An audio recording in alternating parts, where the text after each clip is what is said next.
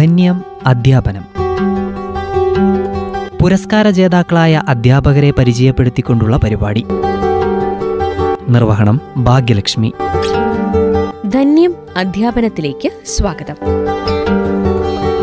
ഈ പരിപാടിയുടെ കഴിഞ്ഞ അധ്യായത്തിലൂടെ സംസ്ഥാന അധ്യാപക അവാർഡ് ജേതാവായ Mananthavady Porur government L P school പ്രധാന അധ്യാപകൻ രമേശ് ഏഴൂക്കാരന്റെ അധ്യാപന ജീവിതവുമായി ബന്ധപ്പെട്ട അനുഭവങ്ങളായിരുന്നു നമ്മൾ കേട്ടുവന്നത്. അദ്ദേഹത്തിന്റെ തുടർന്നുള്ള വിശേഷങ്ങൾ കേൾക്കാം ഇന്നത്തെ അധ്യായത്തിൽ.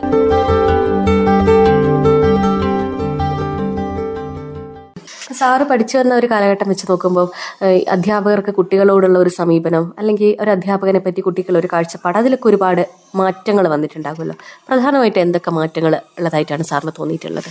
വളരെ നല്ലൊരു ചോദ്യമാണ് അത്. നമ്മൾ പഠിക്കുന്ന സമയത്തൊക്കെ അധ്യാപകരെ ഒരു ഭയത്തോടു കൂടിയിട്ടുള്ള ഒരു ബഹുമാനമാണ് അന്ന് അന്നുണ്ടായിരുന്നു നമ്മൾ സ്കൂളിലൊക്കെ പഠിക്കുന്ന സമയത്ത് ഇഷ്ടപ്പെട്ട വിഷയങ്ങളുടെ അധ്യാപകരെ വന്നിട്ടുണ്ടെന്ന് പെട്ടെന്ന് നോക്കും. അതേടൊപ്പം തന്നെ പേടിയുള്ള വിഷയങ്ങൾ പഠിപ്പിക്കുന്ന അധ്യാപകരും വന്നിട്ടുണ്ടെന്ന് നോക്കും. ആ അധ്യാപകൻ ഇല്ലെങ്കിൽ നമുക്ക് വന്ന് ഭയങ്കര സന്തോഷമായിരിക്കും സന്തോഷമുള്ള ഒരു അവസ്ഥയുണ്ടായിരുന്നു എന്നാലും അധ്യാപകർ എന്ന് വളരെയധികം സ്നേഹത്തോടെ. ഇപ്പോൾ ഈ അധ്യാപകരെ കുറിച്ചുള്ള ഈ ചോദ്യം വന്നപ്പോൾ തന്നെ എനിക്ക് എന്റെ മനസ്സിലേക്ക് വരുന്നത് ഒന്ന് എന്റെ ഏട്ടന്റെ പിന്നെ എന്റെ ഏട്ടൻ ഒരു ഹൈസ്കൂൾ അധ്യാപകനായിരുന്നു മാത്സ് അധ്യാപനായിരുന്നു ആ കാലത്തിൽ ഒരു ട്രെയിൻ ഹൈസ്കൂളിൽ മരിച്ചുപോയി. ശങ്കരൻ മാഷാണ്. പരിയാരം ഗവൺമെന്റ് ഹൈസ്കൂളിൽ അധ്യാപനായിരുന്നു പിന്നീട് എനിക്ക് തീർച്ചയായും പറയേണ്ട ഒരു പേര് എന്ന് പറയുന്നത് എന്നെ മൂന്നാം ക്ലാസ്സിൽ നിന്ന് വായിക്കാൻ പഠിപ്പിക്കുക അതുപോലെ പിന്നെ വിശപ്പിന്റെ ആ വിളി വന്നപ്പോഴ ഭക്ഷണത്തിന്റെ ആ രൂപത്തിൽ വന്ന് വിശപ്പ് മാറ്റിയ അധ്യാപികയുണ്ട്. വിളിച്ചെടുത്തിരുത്തിയിട്ട് ജമീല ബീഗം എന്ന് പറയും. ഞാൻ നാട്ടിൽ പോകുമ്പോൾ ഇപ്പോഴും കാണുന്ന എന്റെ ഒരു പ്രിയപ്പെട്ട അധ്യാപികയാണ് ജമീല ബീഗം.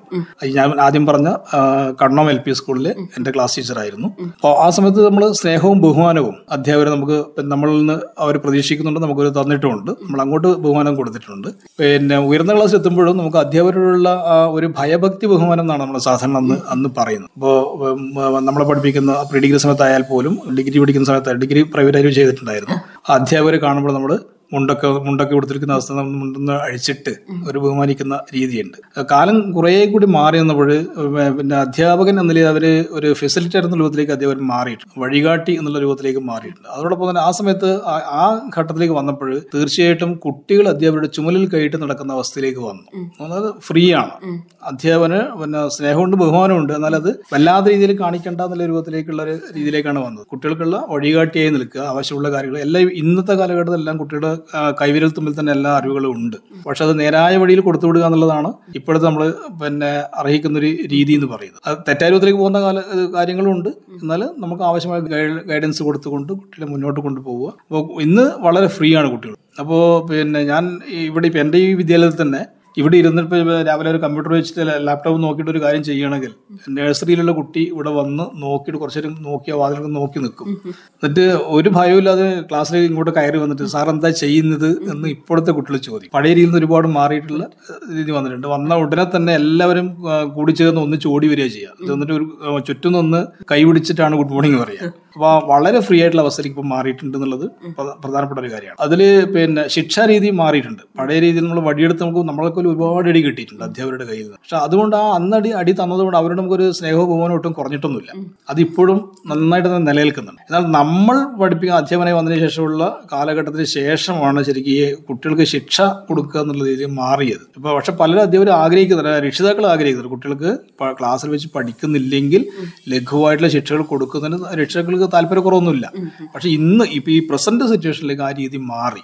നമ്മൾ കുട്ടിയെ ഒരു നോക്കുകയോ അങ്ങനെയുള്ള കോടതികളൊക്കെ നമ്മളോട് പറഞ്ഞിരിക്കുന്നത്. അവരെ പിന്നെ ഭീതിപ്പെടുത്തുന്ന രീതിയിൽ തുടർച്ചയായിട്ട് നോക്കുകയോ അല്ലെങ്കിൽ വടി കൊണ്ടുള്ള പ്രയോഗമോ ശാരീരിക മാനസികമായിട്ടുള്ള ബുദ്ധിമുട്ടുണ്ടാകുന്ന രീതിയിൽ ഒരു ശിക്ഷയും പാടില്ല എന്ന് കൃത്യമായിട്ട് പറഞ്ഞിട്ടുണ്ട്. അത് നമുക്ക് ബഹുമാനിക്കേണ്ട പിന്നെ കോടതിന്റെ നിർദ്ദേശം ആയതുകൊണ്ട് തന്നെ ബാലാവകാശ കമ്മീഷന്റെ നിർദ്ദേശം ആയതുകൊണ്ട് തന്നെ നമ്മൾ പാലിക്കേണ്ടതുണ്ട്. എന്നാലും കുട്ടികളെ പിന്നെ അധ്യാപകരുള്ള സ്നേഹത്തിന് പോകുന്നതിന് കുറവൊന്നുമില്ല.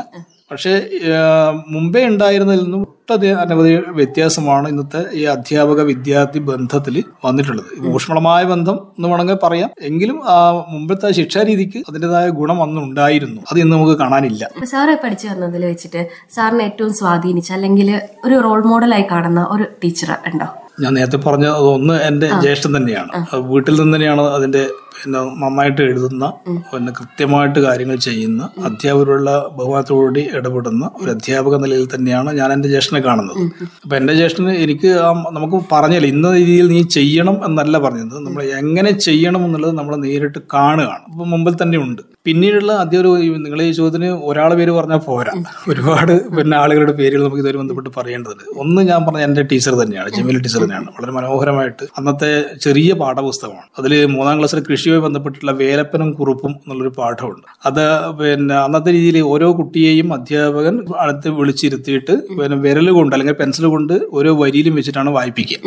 അത് നിരന്തരമായിട്ട് ഇങ്ങനെ വായിപ്പിച്ചുകൊണ്ടേയിരിക്കും. അപ്പൊ അങ്ങനെ വായിക്കാൻ വേണ്ടി എന്നെ ഒരു ദിവസം അവിടെ ടീച്ചർ ജബലി ടീച്ചർ വിളിച്ച് വായിക്കാൻ വേണ്ടിയിട്ട്. അപ്പോൾ എനിക്ക് ശരിക്കും പറഞ്ഞാൽ അക്ഷരങ്ങൾ ഒന്നും രണ്ട് ക്ലാസ്സിലും വളരെ കമ്മിയായിട്ടുള്ള അവസ്ഥയാണ്. ദാരിദ്ര്യത്തിന്റെ രീതിയിൽ തന്നെ നന്നായിട്ട് അനുഭവിച്ച് വളർന്ന ഒരു ഒരു വ്യക്തി കൂടിയാണ്. അപ്പോൾ സ്വാഭാവികമായിട്ടും പിന്നെ പുസ്തകം പുതിയ പുസ്തകം ഇല്ല.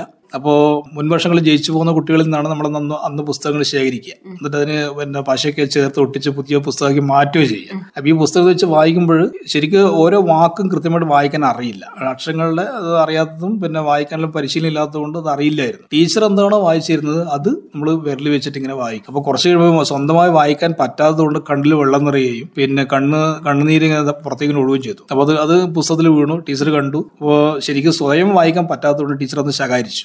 അന്നത്തെ ശകാരം എന്ന് പറഞ്ഞാൽ ചെറിയ മനസ്സിലുണ്ടാകുന്ന മുറിവ് വളരെ പ്രധാനപ്പെട്ടതായിരിക്കും പക്ഷെ അന്ന് സ്നേഹത്തോടു കൂടിയാണ് ശകാരിച്ചത്. ഇങ്ങനെ ആയാൽ പോയല്ലോ രമേശ് നന്നായിട്ട് പഠിക്കണം എന്നുള്ള രൂപത്തിലുള്ള ശകാരം ജബിലി ടീച്ചറിന് ഉണ്ടായി. അപ്പൊ എന്തുകൊണ്ടെന്നല്ല അത് ആ ചെറിയ പ്രായത്തിൽ ഇങ്ങനെയൊക്കെ പറഞ്ഞാൽ നമ്മളെ മനസ്സിന് അത് വലിയ രീതിയിൽ സ്വാധീനിക്കുമെന്ന് അറിയില്ല. പക്ഷെ എങ്കിലും നമുക്ക് സ്വാഭാവികമായിട്ടും പിന്നെ പഠിക്കണം എന്നുള്ള എന്തോ ഒരു തോന്നൽ പിന്നീട് ഉണ്ടായി എന്നുള്ളതാണ്. പിന്നെ നാലാം ക്ലാസ് എത്തുമ്പോഴേക്കും സ്വാഭാവികമായിട്ടും നല്ല രീതിയിൽ പഠിക്കുന്ന മിടുക്കനായ കുട്ടി എന്ന രൂപത്തിലേക്ക് പിന്നെ മാറാൻ വേണ്ടി ടീച്ചറുടെ അന്നത്തെ ആ ഇടപെടൽ സഹായിച്ചിട്ടുണ്ട്. അതുപോലെ ഉദയനൻ മാഷ് നാലാം ക്ലാസ് പഠിപ്പിച്ചിരുന്ന സാറിപ്പം ഇല്ല മരിച്ചുപോയി. ഉദയനൻ മാഷ് എന്റെ പ്രിയപ്പെട്ട ഒരു അധ്യാപകനായിരുന്നു. അവിടുത്തെ ഹെഡ് മാസ്റ്റർ എന്ന് പറയുന്നത് കൃഷ്ണൻ മാഷ് നമ്പൂതിരി മാഷ് എന്ന് പറഞ്ഞു നമ്മൾക്കൊരു റോൾ മോഡലായിട്ടും പിന്നെ അങ്ങനെയുള്ള ഒരു- സാറ് തന്നെയാണ്. യു പി ക്ലാസ്സിലേക്കൊക്കെ വരുമ്പോൾ അക്ഷരങ്ങൾ ഏറ്റവും മനോഹരം അച്ചടിയെ വെല്ലുന്ന രീതിയിൽ എഴുതുന്ന അധ്യാപകരൊക്കെ. ഒരു നാരായണ മാഷൻ മലയാളമൊക്കെ പഠിക്കുമ്പോൾ ബോർഡിൽ കറുത്ത ബോർഡിൽ വെള്ള ചോക്ക് കൊണ്ട് എഴുതുമ്പോൾ അതിനുള്ള മനോഹാരിത എന്ന് പറയുന്നത് ആ നമ്മളിങ്ങനെ കണ്ണുമിഴിച്ച് നോക്കിയിരിക്കും. സാർ എങ്ങനെ ഇത്ര നന്നായിട്ട് എഴുതുന്നതെന്ന്. അപ്പൊ അങ്ങനെ മനോഹരം എഴുതുന്ന മാഷ്. അതുപോലെ ഇംഗ്ലീഷൊക്കെ പഠിപ്പിച്ച കുഞ്ഞിരാമൻ മാഷ് അഞ്ചാം ക്ലാസ് നിന്ന് ഇംഗ്ലീഷ് പോയ കുഞ്ഞിരാമൻ മാഷ് പിന്നെ സാമൂഹ്യം പഠിപ്പിച്ച സുധ ടീച്ചർ കണക്ക് പഠിപ്പിച്ച ലളിത ടീച്ചർ ലളിത ടീച്ചറുടെ സ്വഭാവം എന്ന് പറയുന്നത് മക്കൾ കുട്ടികൾ നന്നായി പഠിക്കുന്നില്ലെങ്കിൽ ക്ലാസ്സിൽ വെച്ച് വല്ലാതെ ശകാരിക്കും കരയൊക്കെ ചെയ്യുന്ന ടീച്ചർ അത് ടീച്ചർ ആ ടീച്ചർ മാത്രമേ അങ്ങനെ ഒരു മോഡലേ ഉള്ളൂ. അപ്പം നമ്മളൊരു അത്രയും സ്നേഹിക്കുന്ന ഒരു ടീച്ചർ. പിന്നെ ബയോളജി പഠിപ്പിച്ച ശകുന്തൽ ടീച്ചറുണ്ട്. അതുപോലെ കെമിസ്ട്രി ഒക്കെ പഠിപ്പിച്ച ഗോപി മാഷുണ്ട് ബാലകൃഷ്ണൻ മാഷുണ്ട്. പിന്നെ പത്താം ക്ലാസ്സിൽ നിന്ന് ഞങ്ങളെ ഏറെ സ്വാധീനിച്ച വി ആർ ജാനകി എന്ന് പറഞ്ഞ ടീച്ചറുണ്ട്. അപ്പോൾ ഈ അവാർഡ് കിട്ടിയ ഒരു അവസരം എന്ന് പറയുന്നത് നമ്മളെ പ്രിയപ്പെട്ട പിന്നെ അധ്യാപകരൊക്കെ ഓർമ്മിക്കുന്നതിനുള്ള ഒരു അവസരം കൂടിയാണിത്. പിന്നെ അങ്ങനെ ഒരുപാട് അധ്യാപകർ. നമ്മളെ സ്വാധീനിച്ചിട്ടുണ്ട്.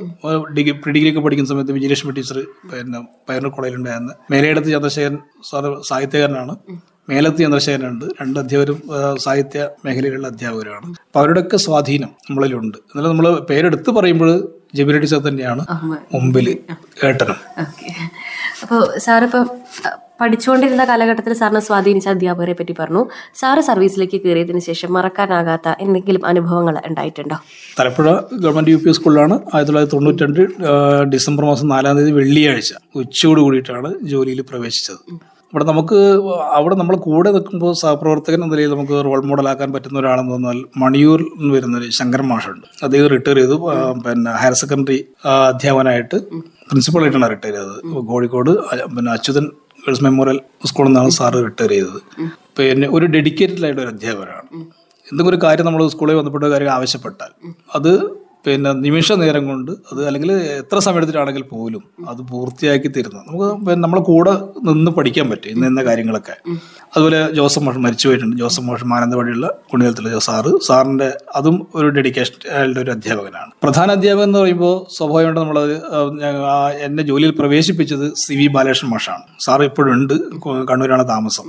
പിന്നെ ഗവൺമെന്റ് കോളേജിന്റെ മുമ്പിലാണ് അദ്ദേഹത്തിന്റെ പഴയ വീട് മാനന്തവാടി ഗവൺമെന്റ് കോളേജിന്റെ. അത്ര അധ്യാപകർ പിന്നെ കൂടെ നമ്മൾ ചേർന്ന് നിന്ന് പ്രവർത്തിച്ച ശരിക്കും പറഞ്ഞാൽ സാധാരണ പ്രൈമറി അധ്യാപകനായിട്ട് ഒരു കുറച്ച് വർഷം മാത്രമേ എനിക്ക് പ്രവർത്തിക്കാൻ കഴിഞ്ഞിട്ടുള്ളൂ എന്നുള്ളതാണ്. ഒരു സങ്കടമുണ്ട് ആ കാര്യത്തിൽ അത് കുട്ടികളോടുള്ള പിന്നെ ഇടപെടാനുള്ള അവസരം വളരെ കുറഞ്ഞു നേരിട്ടുള്ളത്. ഒന്ന് മുതൽ പതിനൊന്ന് വർഷത്തോളം. പതിനൊന്ന് വർഷമാണ് പ്രൈമറി അധ്യാപകനായിട്ട് തലപ്പുഴ യു സ്കൂളിൽ ഉണ്ടായിരുന്നത്. പിന്നെ നമുക്ക് അതിൽ കൂടെ നിൽക്കുന്ന കൂടെ ചെയ്യുന്ന ഞാൻ ഞാൻ ആറ് എ ക്ലാസ്സിലാണ് എനിക്ക് പിന്നെ ചാർജ് ഒരുപാട് കാലം ഉണ്ടായിരുന്നു. അതോടെ പി ജെ ജോയ് എന്നൊരു അധ്യാപകനുണ്ട്. പൂച്ചാലിൽ നിന്നാണ് മാഷ് ഇപ്പൊ ഈ കഴിഞ്ഞ മാഷം റിട്ടയർ ചെയ്തത്. കുറുക്കമ്പൂല സ്കൂളിൽ റിട്ടയർ ചെയ്ത ജോയ് മാഷാണ്. അതുപോലെ മേഴ്സി ടീച്ചറുണ്ട് ഡേസി ടീച്ചറുണ്ട് ആനീസ് മാത്യു ഉണ്ട് സിസലിസ് സ്റ്റീഫനുണ്ട് അങ്ങനെ ഒരുപാട് പിന്നെ അധ്യാപകർ നമ്മുടെ കൂടെ തന്നെ ജോലി ചെയ്ത ആൾക്കാരാണ്. അതിൽ നിന്ന് ഓരോന്നും ഓരോന്ന് ഓരോരോ കാര്യങ്ങൾ നമുക്ക് അതിൽ നിന്ന് നമുക്ക് പഠിക്കാനുള്ളതാണ്. വേറെ വേറൊരു ദേശത്ത് കണ്ണൂരിൽ നിന്ന് വന്ന ഒരാളായതുകൊണ്ട് തന്നെ നമ്മളുടെ ഒരു സ്നേഹവും കരുതലും ഒക്കെ എല്ലാവരെയും കാണിച്ചിട്ടുണ്ട്. ഓരോ അധ്യാപകരിൽ നിന്ന് നമുക്ക് ഓരോ കാര്യങ്ങൾ നമുക്ക് പഠിക്കാനുണ്ട്. അത് നമ്മൾ അത് സ്വീകരിക്കുന്നു. പിന്നെ നമുക്കത് ഏത് സന്ദർഭത്തിലാണോ പ്രയോഗിക്കാൻ വേണ്ടി കഴിയുന്നത് ആ സന്ദർഭത്തിൽ നമുക്ക് പ്രയോഗിക്കാൻ വേണ്ടി കഴിയുന്നു.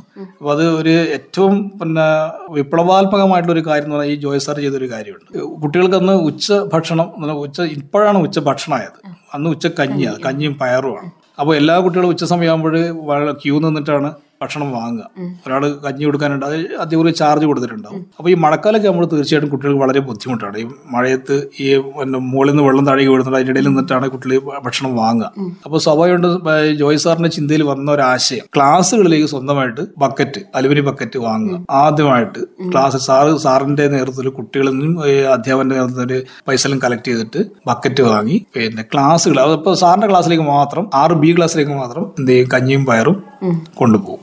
അപ്പൊ ഇത് സ്വാഭാവികമായിട്ടും മറ്റു ക്ലാസ്സും കാണുമ്പോൾ സ്വാഭാവികം എനിക്ക് തോന്നിയത് ഇത് മാഷയുടെ ഒരു രീതി നമുക്ക് സ്വീകരിക്കാൻ പറ്റുന്ന ഒരു കാര്യമാണല്ലോ. അപ്പൊ അങ്ങനെ ഞങ്ങളും കുട്ടികളെ ആലോചിച്ച് രക്ഷിതാക്കളൊക്കെ പറഞ്ഞ് ക്ലാസ്സിലേക്ക് വാങ്ങി അടുത്ത പി ടി എ ജനറൽ ബോഡിയിൽ ഈ വിഷയം അവതരിപ്പിക്കുകയും പി ടി എ അത് അംഗീകരിക്കുകയും ചെയ്തു. എല്ലാ ക്ലാസ്സുകളിലേക്കും ഈ ഉച്ചഭക്ഷണം ക്ലാസ്സുകളിൽ എത്തിച്ചു കൊടുക്കുന്നതിന് വേണ്ടി. അതൊരു അതൊരു ആ സമയത്ത് ഒരു വിപ്ലവാത്മകമായ കാര്യമാണ്. ഇപ്പോൾ ഈ പ്രവർത്തനം പഞ്ചായത്ത് ഭരണസമിതി തന്നെ ഏറ്റെടുത്തിട്ട് വിദ്യാലയങ്ങൾക്ക് ഇഷ്ടം പോലെ പിന്നെ പാചകപാത്രങ്ങൾ കൊടുക്കുക. എല്ലാ വിദ്യാലയവും ഇപ്പൊ അത് കേരളം മുഴുവനുള്ള സംഭവമായിട്ട് മാറിയിട്ടുണ്ട്. അത്തരത്തിലൊരു പ്രവർത്തനം ഈ ജോയ് സാറിന്റെ ഒരു ഒരു പ്രത്യേക ഒരു നിർദ്ദേശം തന്നെയാണ്. അത് അത് എല്ലാവരും അംഗീകരിക്കപ്പെട്ട ഒരു കാര്യം തന്നെയാണ്. അതൊരു സ്വാധീനിച്ചൊരു കാര്യമാണ്. ഈ സ്വാധീനിച്ച അധ്യാപകരെ പറ്റി പറഞ്ഞപ്പോൾ അവരിൽ നിന്നുള്ള നല്ല ഗുണങ്ങൾ അല്ലെങ്കിൽ നല്ല വശങ്ങൾ കണ്ടിരുന്നല്ലോ. അതിൽ നിന്നും സാറിന് കണ്ടതിൽ വെച്ചിട്ട് എങ്ങനെയായിരിക്കണം ഒരു അധ്യാപകൻ? അല്ലെങ്കിൽ എന്തെല്ലാം ഗുണങ്ങളാണ് ഒരു അധ്യാപകന് വേണ്ടത്? പഴയ രീതിയിലും പുതിയ രീതിയിലും എപ്പോഴും പറയുന്നത് അധ്യാപകൻ കുട്ടികൾക്കൊരു റോൾ മോഡൽ ആയിരിക്കണം എന്നാണ് അധ്യാപകൻ എന്ന് പറയുമ്പോൾ നല്ല സ്വഭാവങ്ങളുടെ ഒരു കൂടാരം അല്ലെങ്കിൽ ഒരു കേദാരം ആയിരിക്കണം എന്ന് പറയുന്നു കുട്ടികളെപ്പോഴും അധ്യാപകനെയാണ് കാണുക. പെൺകുട്ടികൾ പ്രത്യേകം ടീച്ചർമാരെയാണ് മോഡലാക്കുക. ടീച്ചർ ഇങ്ങനെ നടന്നു. അല്ലെങ്കിൽ ടീച്ചർ ഇന്നത് പറഞ്ഞു. പിന്നെ മാഷ് ഇന്നത് പറഞ്ഞു എന്ന രീതിയിലാണ്. അപ്പോൾ നമ്മൾ അപ്ഡേറ്റഡ് ആയിരിക്കണം എന്നുള്ളത് ഏറ്റവും പ്രധാനപ്പെട്ട ഒരു കാര്യമാണ്. നമ്മൾ അവതരിപ്പിക്കുക എടുക്കുന്ന വിഷയങ്ങളിൽ കുട്ടികൾക്ക് എന്ത് സംശയം ഉണ്ടായാലും നമുക്കത് പറഞ്ഞു കൊടുക്കാൻ വേണ്ടി കഴിയുന്ന രീതിയിലായിരിക്കണം. പിന്നെ മറ്റുള്ള അധ്യാപകരുടെ മുമ്പിലാകുമ്പോൾ നമ്മൾ ഈ ടീച്ചിങ് നോട്ടോ ടീച്ചിങ് മാനുവൽ പോലുള്ള കാര്യങ്ങൾ ചെയ്യുമ്പോൾ അതും കൃത്യമായിട്ടുള്ള പിന്നെ തയ്യാറായി തന്നെ ആയിരിക്കണം പോകേണ്ടത് അല്ലെങ്കിൽ നമുക്ക് ഇന്ന് കുറച്ചു നേരം സയൻസ് പഠിക്കാം. അല്ലെങ്കിൽ ഇന്ന് കുറച്ചു നേരം കണക്ക് പഠിക്കാം എന്ന രീതിയിലൊക്കെ മാറിയിട്ട് എന്താണോ ഇന്ന് എന്റെ ക്ലാസ്സിൽ എന്റെ കുട്ടികൾക്ക് ഞാൻ കൊടുക്കേണ്ടത്.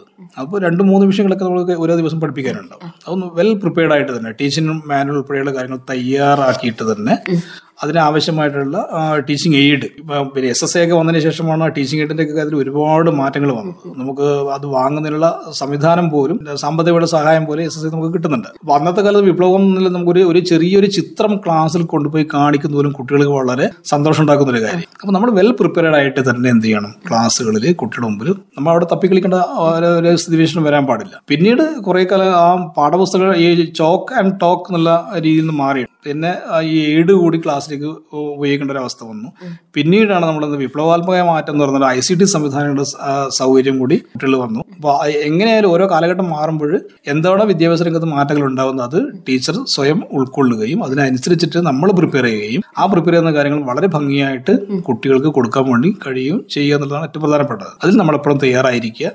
അത് പിന്നെ ഒരു കാരണവശാലും അതിൽ വിട്ടുപിടിച്ച പാടില്ല. അപ്പൊ അങ്ങനെ സ്വാഭാവികം കുട്ടികൾ ഇന്നത്തെ കാലത്ത് കുട്ടികൾക്ക് എല്ലാം നമ്മൾ അറിയുന്നതിന് മുമ്പ് കാര്യങ്ങൾ കുട്ടികൾ പഠിക്കുന്നുണ്ടാവും. അപ്പൊ നമ്മൾക്കിത് അറിയില്ല. ഞാൻ നാളെ പറഞ്ഞുതരാം എന്ന് പറഞ്ഞ അവസ്ഥയിലേക്ക് ഒരിക്കലും പോകാൻ പാടില്ല. കുട്ടികൾക്ക് ആവശ്യമുള്ള കാര്യങ്ങൾ അത് ചെറുതായാലും വലുതായാലും ഏറ്റവും ഭംഗിയായ രീതിയിൽ സംശയരഹിതമായിട്ട് കാര്യങ്ങൾ അവതരിപ്പിക്കാനുള്ള ശേഷി ഉണ്ടായിരിക്കണം. സാറിന്റെ കുടുംബത്തെ കൂടെ ഒന്ന് പരിചയപ്പെടുത്തോ. രണ്ട് മക്കൾ ഭാര്യ പിന്നെ മൂന്ന് ഞങ്ങൾ പേരടങ്ങുന്ന ഒരു കുടുംബം. ഇപ്പം പിന്നെ കണ്ണൂരിൽ നിന്ന് ഇങ്ങ് വന്നു.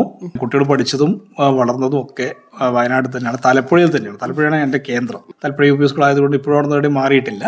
ഭാര്യ ടീച്ചറാണ്. കുറേ കാലം തലപ്പുഴ യു പി സ്കൂളിൽ അധ്യാപികയായിരുന്നു. ഇപ്പോൾ മക്കിമല ഗവൺമെന്റ് എൽ പി സ്കൂളിൽ അധ്യാപികയായിട്ട് ജോലി ചെയ്യുന്നു. മക്കൾ രണ്ടുപേരും മൂത്തത് മോൻ അമൽ രമേശ്. കൊച്ചിൻ ചാപ്റ്ററിൽ സി എം എ വിദ്യാർത്ഥിയായിട്ട് പഠിച്ചുകൊണ്ടിരിക്കുന്നു. പിന്നെ മോൾ ബി ഡി എസ് മൂന്നാം വർഷ വിദ്യാർത്ഥിയായിട്ട് പരിയാരം മെഡിക്കൽ കോളേജിൽ പഠിച്ചുകൊണ്ടിരിക്കുന്നു. സന്തോഷം സാറെ. സംസാരിക്കാൻ കഴിഞ്ഞതിൽ അനുഭവങ്ങൾ പങ്കുവച്ചതിൽ അധ്യാപക ദിനത്തിന്റെ ആശംസകൾ അറിയിക്കുകയാണ്. നന്ദി. താങ്ക് യു അതുപോലെ ഇന്ന് ഈ അധ്യാപക അവാർഡ് നേട്ടവുമായി ബന്ധപ്പെട്ട് ഇവിടെ വരികയും കുട്ടികൾക്ക് വേണ്ടിയുള്ള എന്തൊക്കെ ചെയ്തുള്ള കാര്യങ്ങളും അതുപോലെ പിന്നെ അധ്യാപന ജീവിതത്തിലെ സന്ദർഭങ്ങൾ ഒരിക്കൽ കൂടി ഓർമ്മിക്കുന്നതിന് അല്ലെങ്കിൽ എന്റെ പ്രിയപ്പെട്ട അധ്യാപകരെ ഓർമ്മിക്കുന്നതിനുള്ള ഒരു അവസരമാക്കി ഇതിട്ട് മാറ്റിയതിന് വളരെയധികം നന്ദി. എല്ലാവർക്കും താങ്ക് യു ഇത്തവണത്തെ സംസ്ഥാന അധ്യാപക അവാർഡ് ജേതാക്കളിൽ ഒരാളായ Mananthavady Porur government L P school പ്രധാന അധ്യാപകൻ രമേശ് ഏഴോക്കാരനാണ് തന്റെ അധ്യാപന ജീവിതവുമായി ബന്ധപ്പെട്ട അനുഭവങ്ങൾ ധന്യം അധ്യാപനത്തിലൂടെ പങ്കുവച്ചത്. ഇതോടെ ഈ അഭിമുഖം ഇവിടെ പൂർണമാകുന്നു. നന്ദി നമസ്കാരം. ധന്യം അധ്യാപനം. പുരസ്കാര ജേതാക്കളായ അധ്യാപകരെ പരിചയപ്പെടുത്തിക്കൊണ്ടുള്ള പരിപാടി. നിർവഹണം ഭാഗ്യലക്ഷ്മി.